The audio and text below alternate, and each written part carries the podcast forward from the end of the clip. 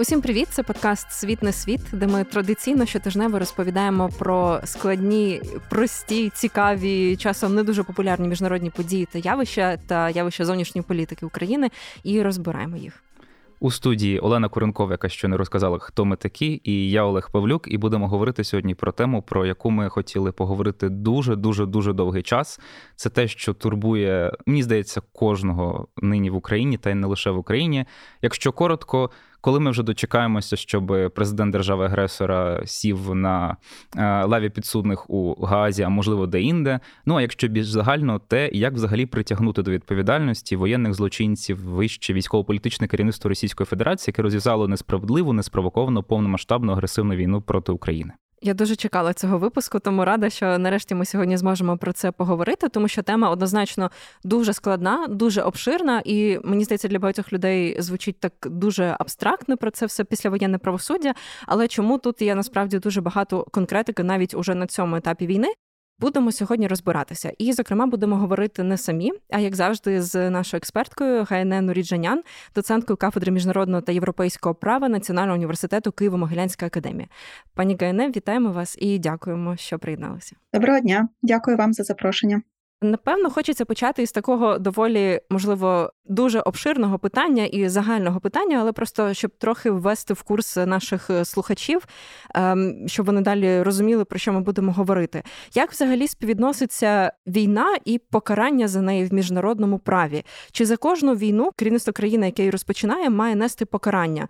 Ем, чи це завжди так очевидно, чи ні? І вже потім перейдемо уже до конкретного кейсу України? Ем, загалом розв'язання війни і застосування сили однієї держави проти іншої держави заборонено в міжнародному праві. Ця заборона якраз е, кристалізувалася в період між першою і другою світовими війнами і стала досить чіткою в міжнародному праві з прийняттям хартії ООН і з Нюрнберзькими процесами. Тобто загальна норма в міжнародному праві, і це одна з найфундаментальніших норм в міжнародному праві це заборона застосування незаконної сили. Але е, є з цього правила деякі винятки, і йдеться, наприклад, про е, застосування сили відповідно до рішення Ради безпеки ООН, або ж застосування сили е, в якості самооборони, тобто те, що Україна робить зараз, так ми застосовуємо силу, тому що ми обороняємось і захищаємося від агресивної війни. У всіх решта випадках можна говорити про те, що застосування сили є незаконним, і от е, застосування сили і війна, яку розв'язала Росія проти України, є незаконною, і саме за таку е, війну. Має держава нести відповідальність за порушення міжнародного права, але це також і є підставою для індивідуальної кримінальної відповідальності, тому що акт е, незаконного застосування сили державою також є і злочином агресії воєнного та політичного керівництва такої держави. Про злочин агресії, про інші види злочинів, я думаю, ми далі докладніше поговоримо. Ще щоб таке додати трохи контексту і порозумітися на базових поняттях. Можете також коротко окреслити? От ми часто зараз, зокрема, обговорюючи ситуацію в Україні, чуємо про міжнародний кримінальний суд як такий базовий інструмент, базовий механізм, базова інституція, яка може розслідувати і притягати до відповідальності за злочини різноманітні, які пов'язані з війною, які вчиняються під час війни. Що взагалі собою являє міжнародний кримінальний суд? Чи це справді найбазовіша така установа, яка займається розглядом злочинів під час війни? Міжнародний кримінальний суд це постійно діючий міжнародний кримінальний суд, і це досить особливе явище в міжнародному праві, тому що, е, наприклад, Нюрнберзькі трибунали були створені саме під певну ситуацію, так е, для того, щоб забезпечити правосуддя за злочини, які були вчинені під час Другої світової війни. Потім ми побачили спеціальні суди в 90-х роках, теж так звані адхок трибунали, і на початку 2000-х років. І на той момент склалася вже суспільна думка. На рівні міжнародної спільноти про те, що нам потрібно створити постійно діючу установу, а не створювати адхок спеціальні трибунали під кожну е, ситуацію, під кожний збройний конфлікт чи війну, яка виникає. І власне тому було створено міжнародний кримінальний суд, який в принципі може розслідувати злочини що вчиняються будь-де е, в будь-якій точці світу. Певні злочини, які належать до компетенції цього суду. Це воєнні злочини, але це так само злочини проти людяності, які можуть вчинятися як і під час війни, так і в мирний час. І е, цей міжнародний кримінальний суд було створено на основі міжнародної угоди, яка називається Римський статут, і сторонами якої тепер є 120 держав, і це досить велика частка держав держав, так з 193 держав, які є членами Організації Об'єднаних Націй. Ви вже зазначили, що міжнародний кримінальний суд може розслідувати певні види міжнародних злочинів. Згадали воєнні злочини, згадали злочини проти людяності. Наскільки я знаю, є ще геноцид, і є ще один такий злочин, який називається матір'ю всіх злочинів. Вибачте, таке дещо образне формулювання. Це злочин агресії. Можете, будь ласка, пояснити приблизно в чому полягає між ними різниця, і чому міжнародний кримінальний суд, наскільки я розумію, не може притягати до відповідальності за злочин агресії у випадку України. Так, воєнні злочини це злочини, які вчиняються під час війни, і які є порушеннями правил ведення війни. Це парадокс в міжнародному праві, тому що війна, в принципі, заборонена. Але якщо вже є стан війни, скажімо, між двома державами, є певні правила, які застосовуються до поведінки сторін, які ведуть цю війну, і ці правила існують з метою полегшення життя е, і захисту тих людей, які у цивільного населення, так які е, страждають від війни, і от порушення різних правил, які регулюють поведінку е, сторін збройного конфлікту, серйозні порушення таких правил є воєнними злочинами. Е, в вузькому розумінні цього слова, так? Тому що іноді говорять про те, що воєнні злочини це будь-які типи злочинів, які вчиняються під час того, коли триває війна. Злочини проти людяності е, це злочини, які полягають в систематичному та широкомасштабному переслідуванні цивільного населення і можуть вчинятися як під час війни, так і у мирний час. Геноцид це ем, дії, які спрямовані саме на винищення певної захищеної групи. Тобто, це може бути, наприклад, е, масові вбивства, чи зараз в ситуації в Україні ми говоримо про депортацію дітей, які спрямовані на те, щоб знищити їхню українську ідентичність, і саме в цьому полягає особливість геноциду. Злочин агресії це власне дії з розв'язання війни і ведення війни, тобто планування, підготовка, втілення дій, е, які полягають у застосуванні сили, і е, його називають якби е, таким злочином, який охоплює е, все зло, тому що власне через розв'язання війни через цей перший крок розв'язання війни, саме цей крок веде до вчинення всіх інших злочинів. Наприклад, якщо б керівництво Російської держави не прийняло це рішення розв'язати війну проти України, то російські солдати не опинилися б на території України, і вони б не були поставлені в ситуацію, коли вони можуть зловживати е, своїм становищем і вчиняти злочини проти цивільного населення. Власне, тому говорять про те, що цей злочин, злочин агресії, акумулює в собі все інше зло, яке має місце під час війни. Я правильно розумію, що власне всі ці чотири злочини, які ми з вами обговорили, вони були вчинені в Україні, і за всі ці чотири злочини має бути певна відповідальність для російської держави, російських посадових осіб, військових тощо. На мою думку, так всі ці чотири типи злочинів були вчинені. Очевидно, що воєнні злочини вчиняються. Очевидно, що певні дії можуть кваліфікуватися як злочини проти людяності. Є зараз розбіжність е, в поглядах експертів щодо того, чи ці дії також можна кваліфікувати як злочин геноциду. Як на мене, є достатньо доказів, е, принаймні, які вказують на те, що Росія має геноцидальний умисел, тобто знищення української нації як такої. І звісно, звісно, жодних спорів немає про те, що е, тут вчинено злочин агресії. Але найбільша проблема полягає в тому, що немає механізму, який компетентний розслідувати цей злочин агресії. Міжнародний кримінальний суд, в принципі, має компетенцію над цим злочином, але зважаючи на те, що злочин агресії настільки тісно пов'язаний з відповідальністю держави, тобто не лише з відповідальністю певного конкретного лідера держави, індивідуальної кримінальної кримінальною відповідальністю, а з відповідальністю держави як утворення, як такого, за порушення оцієї однієї з найфундаментальніших норм міжнародного права, яка є заборона е, ведення війни.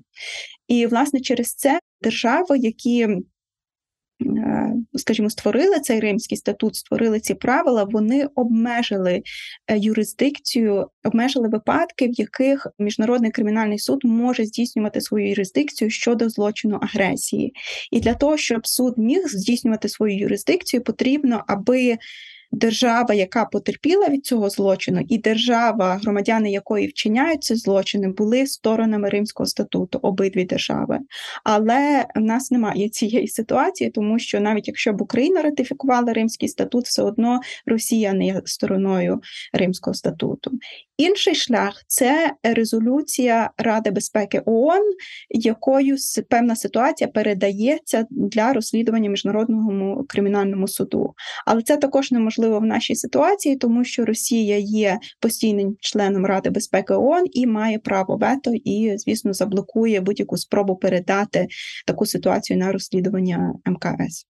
До речі, наскільки я пам'ятаю, коли тільки починалась дискусія про те, що Україні варто створювати таку певну коаліцію, працювати над створенням спеціального міжнародного воєнного трибуналу, е, щоб розслідувати саме злочин агресії, і притягнути до відповідальності російське керівництво, Рада безпеки згадувалась тоді як певний механізм, на основі якого, якби не було такої ситуації, яка зараз е, є там, тому що Росія накладає вето на всі питання, які пов'язані з Україною, що можна було би на основі рішення Радбезу створити, наприклад, цей міжнародний трибунал, тобто це як одна з опцій правильно?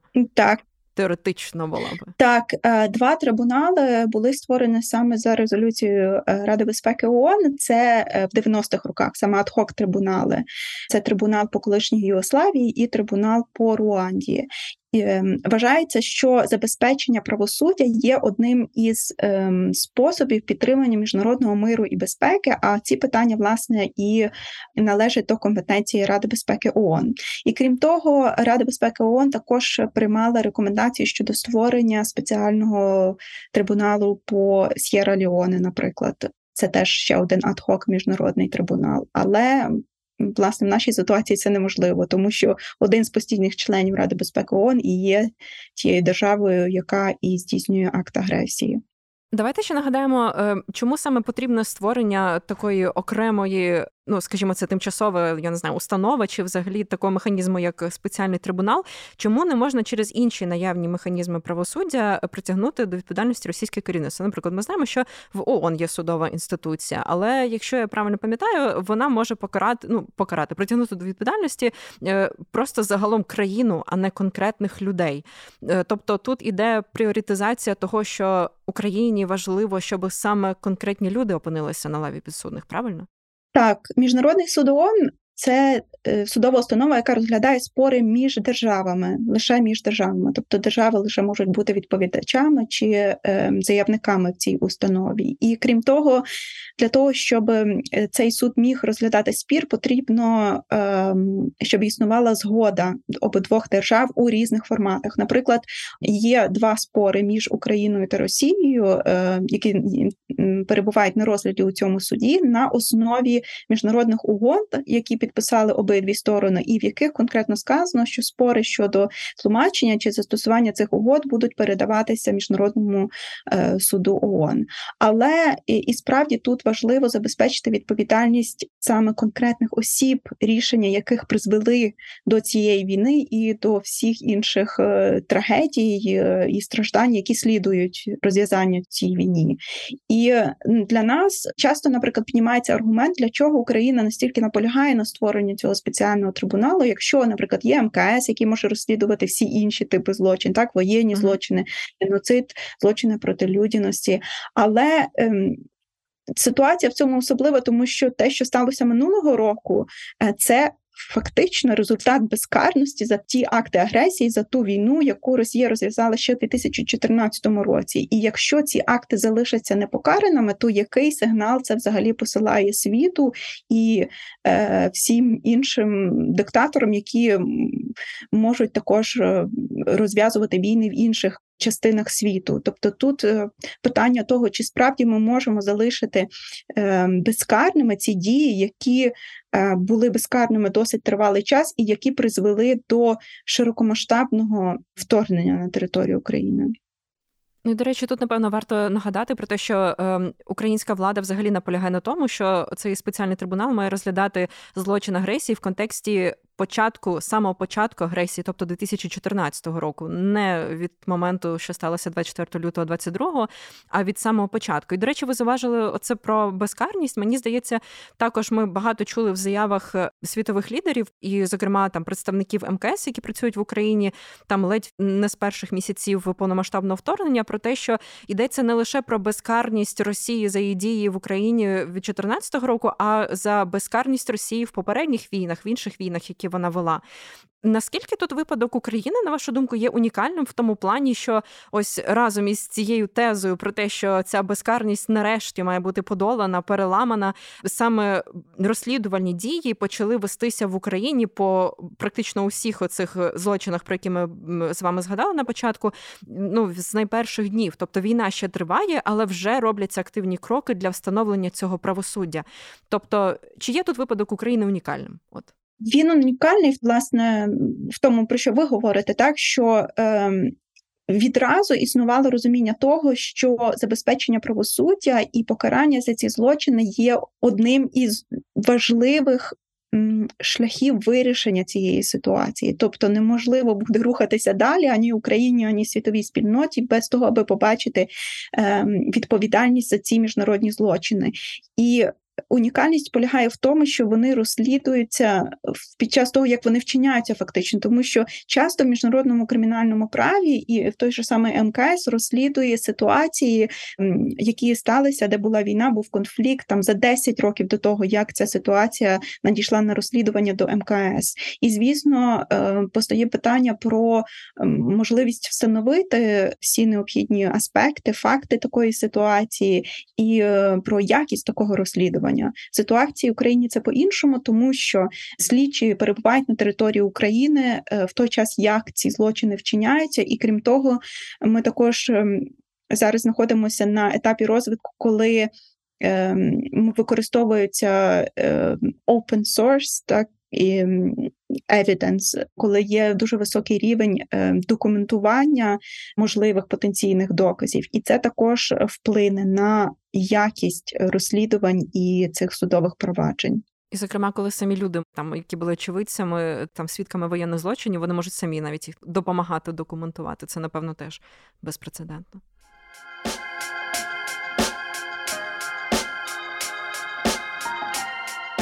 Хотів би повернутися до теми безпосередньо міжнародного трибуналу. Про нього вже ми дещо говорили. Наскільки я розумію, українська влада зараз постулює, що існують три механізми формування цього трибуналу.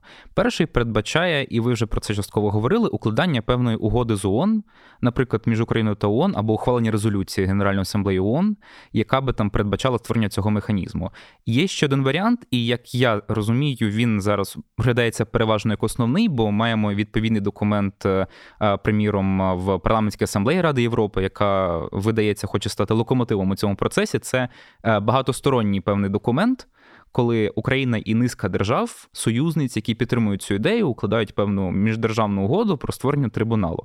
І третій варіант, який просувають теж деякі країни, наприклад, Німеччина, це створення гібридного трибуналу, який би власне е, розташовувався фізично в Україні і здійснювався би, якщо я правильно розумію, з українським законодавством, але при цьому з присутністю іноземних фахівців, експертів, прокурорів, суддів тощо, тощо. Можете, будь ласка, розповісти, власне, як ви вважаєте, який із цих моделей є більш життєздатною, і як, от протягом року дискусій щодо власне моделі трибуналу, адже вони відбувалися ще з березня 2022 року, ми власне от дійшли до певної такої от підтримки цієї ідеї з боку вже кількох десятків держав.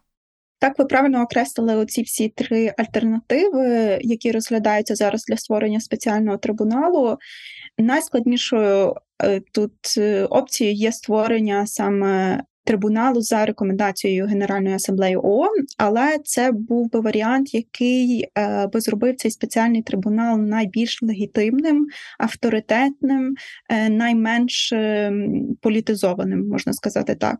Але для цього Україні потрібна підтримка двох третіх е, держав-членів Генеральної асамблеї ООН, а це дуже якби високий поріг. Це приблизно 130 країн. Зараз ми знаємо, що кілька тижнів тому десь 140 держав е, досі проголосували е, щодо засудження агресії Росії щодо України. Але яка ймовірність того, що ці всі держави також підтримують пропозицію України щодо створення трибуналу, коли буде йтися саме про більш конкретні дії щодо притягнення до відповідальності діючої верхівки е, Росії, так тобто цей варіант він складний, але він був найбільш легітимним. Щодо інших варіантів, е, це як ви правильно зазначили, е, створення трибуналу на основі угоди між державами, і тут також важливо, щоб була підтримка, широка підтримка цього трибуналу, і досить важливо для його легітимності ем, і для підтримки взагалі системи міжнародного правосуддя, щоб держави з різних регіонів світу приєдналися до цієї ініціативи. Але це мені здається такий досить реалістичний варіант, тому що тут е, немає. Ем, певного порогу, так тобто Україні не потрібно отримати там підтримку двох третіх держав-членів ООН, і е, тут е, власне як тільки на думку коаліції, на думку України, буде достатньо підтримки, можна просто переходити до укладання угоди. І створення цього трибуналу, але можливо такий трибунал створить досить небезпечний прецедент в тому плані, що Е, будь-які інші держави світу можуть також е, зібратися і створити трибунал, скажімо, для переслідування ем, лідера якоїсь західної країни. Так, тобто це створить такий прецедент, коли трибунал може бути створений е, не обов'язково з легітимних причин, але і для зловживання цією концепцією. Наприклад, ми можемо уявити собі ситуацію, коли Росія там збереться з п'ятьма чи шістьма цими державами, які підтримують її і створить трибунал для переслідування, скажімо. Політичних лідерів якоїсь держави, тобто це може створити небезпечний прецедент, і для цього дуже важливо, щоб якнайбільше держав приєдналися до цієї ініціативи. Створення міжнародного, саме міжнародного трибуналу, також важливо е, для питання імунітету. В міжнародному праві існує правило, що діючий глава держави і діючий міністр закордонних справ чи прем'єр-міністр держави вони користуються абсолютним імунітетом протягом того часу, е, який вони перебувають на цих посадах. І лише останні роки з'явилася певна судова практика, яка говорить про те, що такі імунітети не діють перед міжнародним трибуналом. Але що таке міжнародний трибунал і як ми кваліфікуємо, визначаємо, що трибунал є саме міжнародним, а не просто е, там союзом, результатом союзу декількох держав, це набагато складніше питання. І тому тут важлива підтримка міжнародних організацій, тому що вони роблять такий міжнародний трибунал справді міжнародним за своєю природою. Гібридний трибунал це також е, цікава опція, і тут не обов'язково, що цей гібридний трибунал буде перебувати на території України. Він може навіть розташовуватися на території іншої держави. Ми маємо приклад, наприклад, спеціальних е, палат Косово. Це трибунал, який формально є частиною судової системи Косово, але він засідає в Газі в Нідерландах за участю міжнародних експертів, міжнародних суддів і ем, застосовує національне право Косово. Тобто, це теж є одна з опцій. Питання лише тут в тому, знову ж таки, цих імунітетів, чи зможе такий трибунал, який є формально національним трибуналом, е, притягти до відповідальності діючого президента держави, зважаючи от на це правило абсолютного імунітету.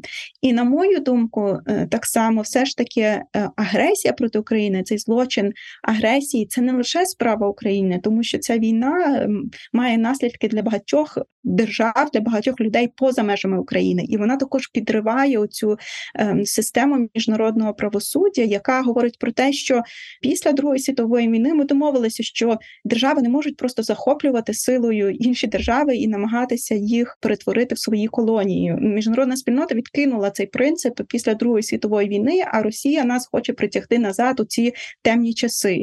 І е, справа притягнення до відповідальності за цей злочин агресії це не лише справа України, а й міжнародної спільноти. І тому, на мою думку, такий трибунал має бути справді е, якби результатом співпраці всіх держав.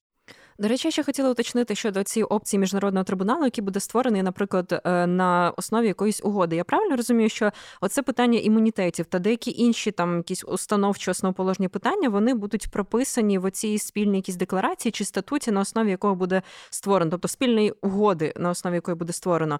Е, Які деталі ще там можуть обговорюватися, які будуть зафіксовані в цій угоді, які, тобто, зараз нам складно передбачити, і чи може це означати? Наприклад, що е, ось держави об'єднуються довкола рішення створити цей трибунал, але вони можуть відпасти на якомусь моменті, тому що не погодяться з умовою, які прописані в цій угоді. Чи може це так бути?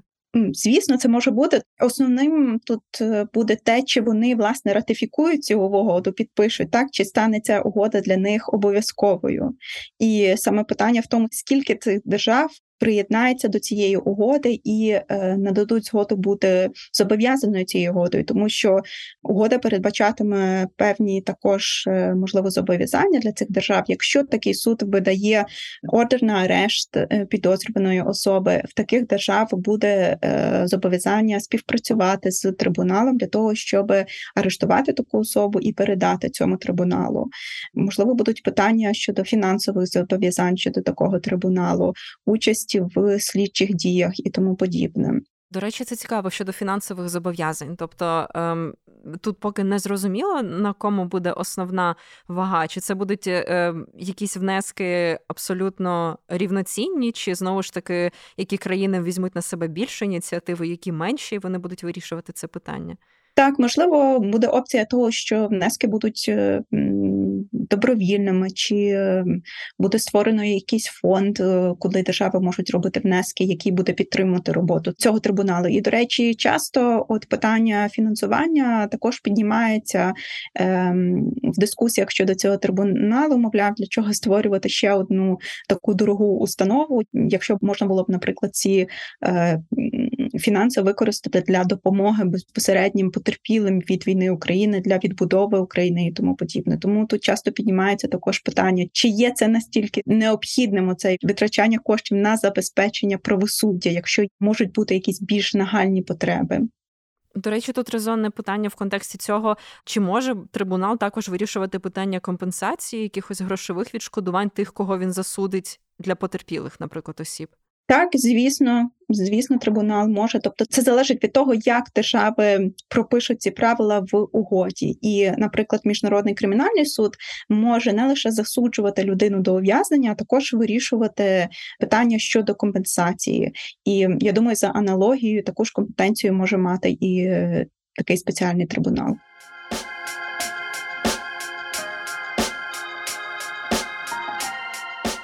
У мене до вас є питання, воно складається з двох частин, і я розумію, що можливо воно прозвучить дещо сумбурно, та все ж. Наскільки мені відомо, головний прокурор Офісу прокурора Міжнародного кримінального суду Карім Хан він е, насправді виступає проти створення трибуналу. Але я, чесно кажучи, не до кінця зрозумів аргументацію. Здається, тому що це якимось чином завадить якраз притягненню до відповідальності вищого керівництва Росії або що. А з іншого боку, просто е, на мене величезне враження справила свого часу книга Вони бімухи не скривдили Славенки Дракулічі, де вона розповідала про те, як власне в умовах якраз притягнення відповідальності жили колишні, ну уже тоді воєнні злочинці в країнах Балкан, передусім і Сербії. І от, чесно кажучи, якщо подивитися те, як там описувалися ці картини, мені здається, що багатьох українців може виникнути відчуття величезної несправедливості, чому після того, як ну, багато українців пережили страшні злочини, міжнародні злочини, ці злочинці, якщо їх будуть так судити, вони перебуватимуть в таких надзвичайно комфортних умовах, там ледь чи не можна там замовляти якісь собі делікатеси, готувати, доступ до спортзалу тощо. От е, у мене виникає питання, як збалансувати ось цю позицію, і, власне, те, в яких умовах перебуватимуть майбутні воєнні злочинці, враховуючи те, що навряд чи там буде смертна кара для злочинців. Смертна кара в такому трибуналі не буде застосовуватися. Міжнародний кримінальний суд, наприклад, не може застосовувати смертну кару. Найбільше покарання це е, довічне ув'язнення в окремих випадках. Щодо вашого першого питання, так Карім Хан він е, висловився проти цього трибуналу, і часто лунає така думка, що для чого створювати цей трибунал? Краще зосередити всі зусилля на використання тих інституцій, того ж МКС, які вже існують, для того, щоб забезпечити відповідальність за воєнні злочини. І, наприклад, е, та ж е, верхівка, політичне і військове керівництво Росії можуть також бути відповідальними за воєнні злочини, які вчиняються на території України, е, що можна якби провести зв'язок між діями конкретних командувачів і солдат на території України. України і відповідальністю за це е, політичного і військового керівництва Російської Федерації. Крім того, також існує думка про те, що замість того або на додаток е, до створення окремого трибуналу потрібно також реформувати сам МКС в частині, що стосується юрисдикції над злочином агресії, тобто треба е, передбачити якийсь дієвий механізм застосування цієї юрисдикції, спростити ці правила юрисдикції. Наприклад, е, МКС має юрисдикцію над воєнними злочинами, тому що вони вчиняються на території України, а Україна визнала юрисдикцію МКС у спеціальному порядку. І таке ж правило можна було б, наприклад, передбачити щодо злочину агресії. Достатньо було того факту, що він чиняється на території держави, яка е, визнала юрисдикцію МКС, або ж надати, наприклад, е, компетенцію Генеральній асамблеї ООН, а не Раді безпеці ООН передавати е, ситуацію на розгляд МКС. Тобто ця думка вона лунає досить часто і вона є, на мою думку, виправданою. Тобто, нам потрібно також задуматись над тим, як працює МКС щодо злочину агресії, і створити дієву тут систему також. Ем, щодо покарання злочинців і комфортні умови, мені здається, що це стосується питання того, як е, ми ставимося до взагалі концепції покарання і в чому полягає покарання? Чи покарання полягає в тому, щоб тримати когось у нелюдських умовах, чи покарання полягає в тому, що ми позбавляємо особу а, саме свободи і свободи пересування протягом е, 30 років чи довічно? Я особисто є прихильником прогресивного бачення, що таке покарання, тому що, як на мене, це говорить е, щось про нас, як про суспільство, до яких е, заходів ми е, вдаємося в нашій кримінальній юстиції, і тут йдеться не про приниження певної людини, а про використання позбавлення свободи. Як покарання, і як на мене, це і є досить такою важкою формою покарання, наприклад, довічного ув'язнення. Мені здається, дуже логічне питання, яке багатьох цікавить, хто не дуже вникає і розбирається у всі тонкощі загалом міжнародного права, яке стосується притягнення російського керівництва за злочин агресії та за інші злочини. Е, чи можна взагалі розраховувати на те, що ми фізично побачимо цих людей на лаві підсудних? Тут я хочу вас запитати з аспекту більше як і міжнародного кримінального суду, і як буде функціонувати трибунал. Ми зрозуміли, що там з імунітетами можуть бути питання. Але чи можуть бути заочні вироки, наприклад, ще під час війни, а потім е, сподіватися на те, що там в Росії, наприклад, до влади прийде нова влада, нова верхівка, і буде можливість судити вже колишнє керівництво, тобто реально побачити їх на лаві підсудних. Тобто, оце заочне правосуддя і реальне правосуддя, коли ми бачимо оцю. Таку, ну не знаю, чи це доречне слово, але красиву картинку, саме коли лідери, які винні у війні, сидять на лаві підсудних і їх судять. Та це теж одне з е, досить таких е, складних питань щодо створення цього трибуналу. Часто піднімається питання, для чого створювати цей трибунал, якщо ймовірність того, що ми найближчим часом побачимо Путіна та компанію на лаві підсудних, досить мала, і особливо якщо е, найближчим часом нічого не зміниться в самій Росії.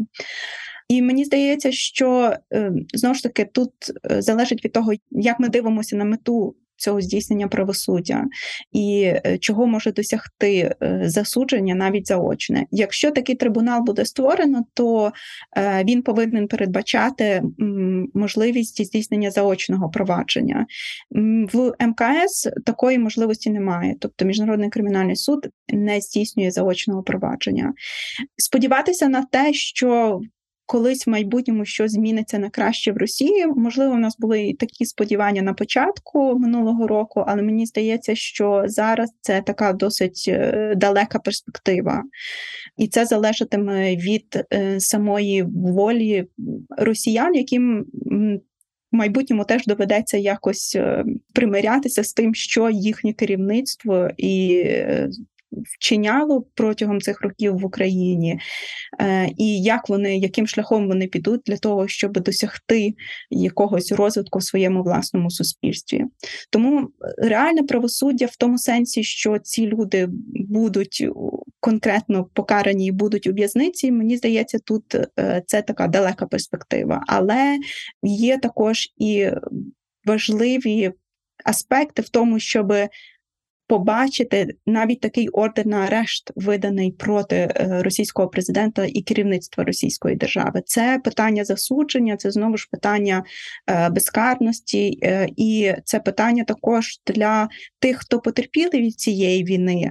Якщо вибір між тим, щоб взагалі не було ніякого покарання, і вибір між тим, щоб було заочне, хоча б якесь засудження, мені здається, що все таки ті, хто потерпів від цієї війни, будуть надавати перевагу увагу власне останньому е, варіанту.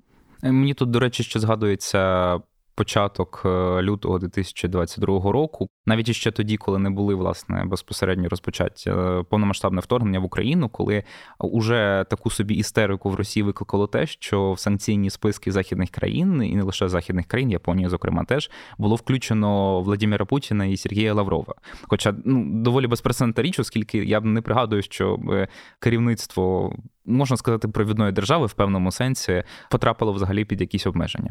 У мене питання, яке дещо логічно продовжує дискусію, яку ми почали.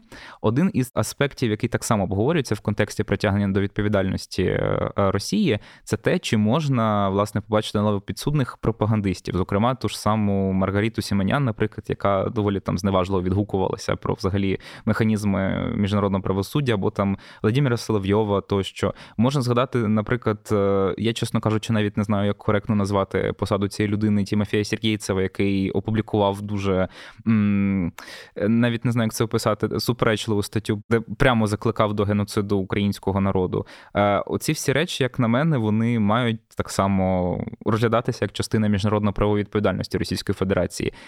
І наскільки буде складно довести їхню провину в контексті російської агресії? І тут, напевно, ще наскільки буде тут релевантним і корисний досвід тих трибуналів, де справді судили пропагандистів, там Руанда, наприклад, е, в Нюрнберзі теж були приклади. Наскільки це реально? Над цим зараз ведеться робота, і теж е, є багато дискусій щодо кваліфікації цих дій як підбурювання чи публічні заклики до геноциду. І самі ці дії, публічні заклики до геноциду, є е, якби закінченим злочином, в тому сенсі, що це не є замах за злочин. Тут не треба доказувати, що в результаті таких закликів саме геноцид було вчинено. Достатньо того, е, аби показати, що саме по собі ці висловлювання є ем, закликом до вчинення геноциду геноциду. І е, щодо цього, того ж самого міжнародного кримінального суду е, є юрисдикція, аби розглядати е, такі питання. Тому знову ж таки не виключено, що розслідування, яке веде прокурор МКС, покриває також і ці питання. Е, давайте вже поступово підсумовуючи, хочеться вас запитати, е, от чи ви зараз бачите от реалістичну картину, на якому етапі взагалі створення цього е, міжнародного спеціального трибуналу перебуває Україна? Тому що ми бачимо, що за рік все ж таки прогрес відбувся. Принаймні там викристалізувалися вже якісь певні сценарії, про які ми згадували. Зокрема, в МЗС України вже називають принаймні конкретні назви країн, які приєдналися, і зокрема там є країни Латинської Америки, що важливо. Тобто, як ви згадували про те, що це не обов'язково саме західні союзники України, це і країни на інших континентах, і особливо це прикметно, тому що там ми знаємо знаємо, може бути багато союзників і Росії. Наскільки справді Україна зараз просунулася, і чи можна очікувати, що справді цей трибунал у якомусь можливо початковому форматі, але все ж таки запрацює до того, як ми почуємо про завершення війни? Мені здається, викристалізувалось е, розуміння того, що це не так просто, як можливо здавалося на початку минулого року. Що тут є багато різних ем, перешкод чи питань, які стосуються ситуації України, але можуть мати набагато глибший вплив на систему міжнародного кримінального правосуддя загалом.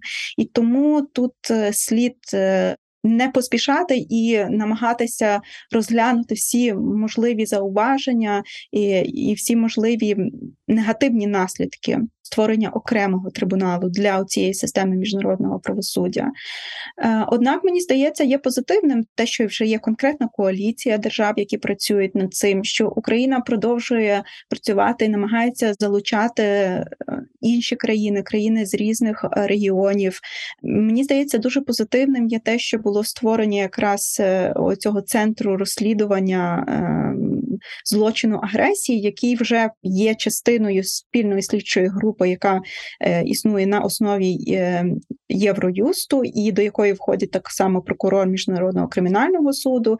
Е, вже є заяви про те, що цей центр почне е, працювати десь влітку, незалежно від того, чи буде створено е, спеціальний трибунал, і що цей центр буде координувати свою роботу зі слідчими групами, які розслідують інші тяжкі злочини, які вчиняються в Україні.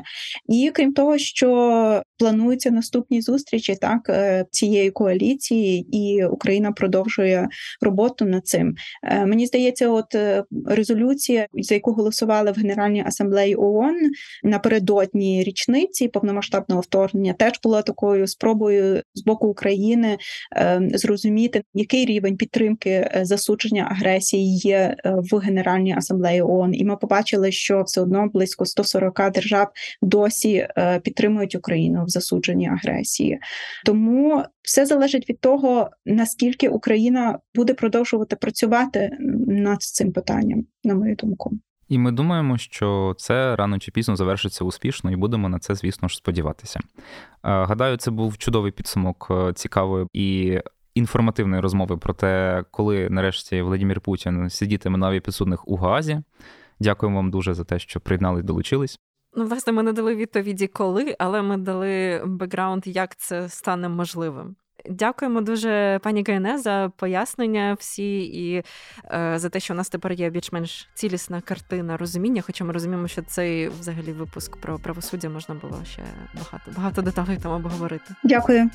Це був е, світ не світ, подкаст про міжнародку, який виходить на платформах Української правди. Обов'язково стежте за нами, пишіть свої побажання щодо тем, які ви хотіли би тут почути. А з вами, як завжди, була Олена Куренкова, Олег Павлюк і сьогоднішня наша експертка ГНН Уріджанян, доцентка кафедри міжнародного та європейського права Національного університету Києво-Могилянська академія. Дякуємо, що слухаєте нас, і па-па. Бувайте.